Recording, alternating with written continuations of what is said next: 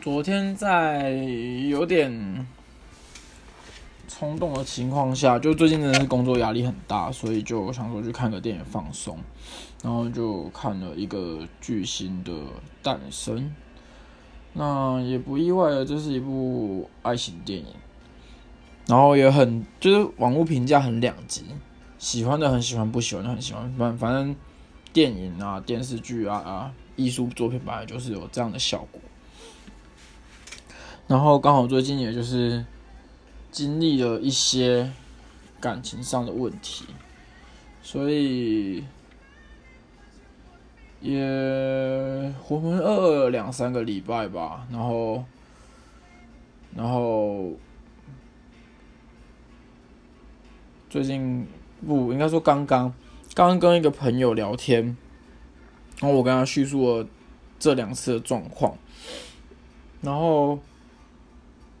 我觉得，也许我就真的像这首歌一样吧。Somebody put a spell on me，我被某个东西或是某件事施予了一个诅咒，然后我无限循环到跟女生会有有一种很 loop 的关系，就是我可能。哎，喜欢上某个女生，然后追不到她，然后失落，然后失落到影响自己的心情，影响自己工作，然后再重复在这个循环中、循环中、循环中。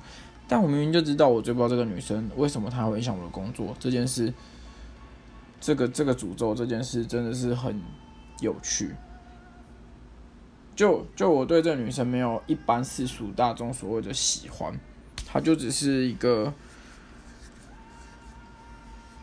排遣我不知道做什么或不想要做什么，不想要工作时候的一个抒发点而已。但为什么这样子一个抒发的点，一个抒发的替代品，它会影响到我的生活？这件事我觉得很纳闷。然后跟那个朋友聊完之后，我觉得很重要的一件事吧，就是。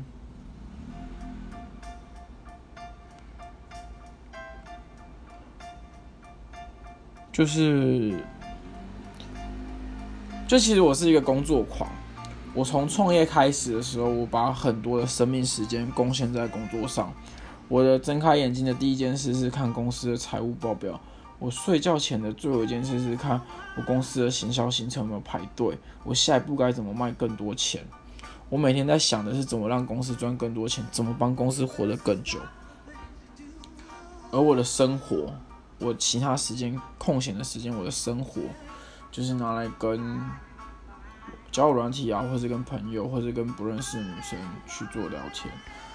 这这件事是一个很有趣的事情。我把我生活的第二重心建立在一个空的，建立在一个不存在的事情上面。我朋友直接点醒我这件事情，他说：“其实也不是说我把生活重心放在一些空的或者不存在的东西上面，而是。”我享受我能够去给予这些人建议，给予这些人一个意见、一些看法的时刻吧。我可以给他们我所拥有的，或者他们需要的，然后让自己感觉好像存在一样。但这样的存在是虚无缥缈的，因为当对方的需求是你给不起，或是你不再能、不再被需要的时候，你自然而然会陷入一种失落、一种不存在的感觉。被我这个朋友一点醒之后呢，我就在想，那我是不是该正视自己的下一个目标，或是人生的方向？其实我到创业的第三年，就现在之后，我开始清楚知道我未来想要走什么产业，想要做什么事情。那但我从来就只是跟大家说，哎，我以后想要干嘛？但我从来都不会去细细的规划我要怎么达到这件事，因为我想这件事还离我很遥远，我应该暂时不用去想吧，暂时又做不到吧。但我朋友跟我说，如果你永远都不开始第一步，他就不会有第二步。所以今晚跟这个朋友谈了两三个小时，我很感谢他给我一个当头棒喝。给我重新找到生活跟生命意义的一个方式。也许就像一个巨星的诞生一样吧。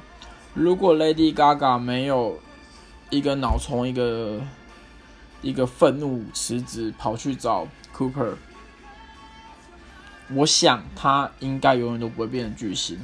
也因为这个当头棒喝，也因为这个转念一个冲动，所以他成为一个巨星，甚至找他一生的挚爱。我想我应该也需要做这样的转变。OK，谢谢大家听这篇故事。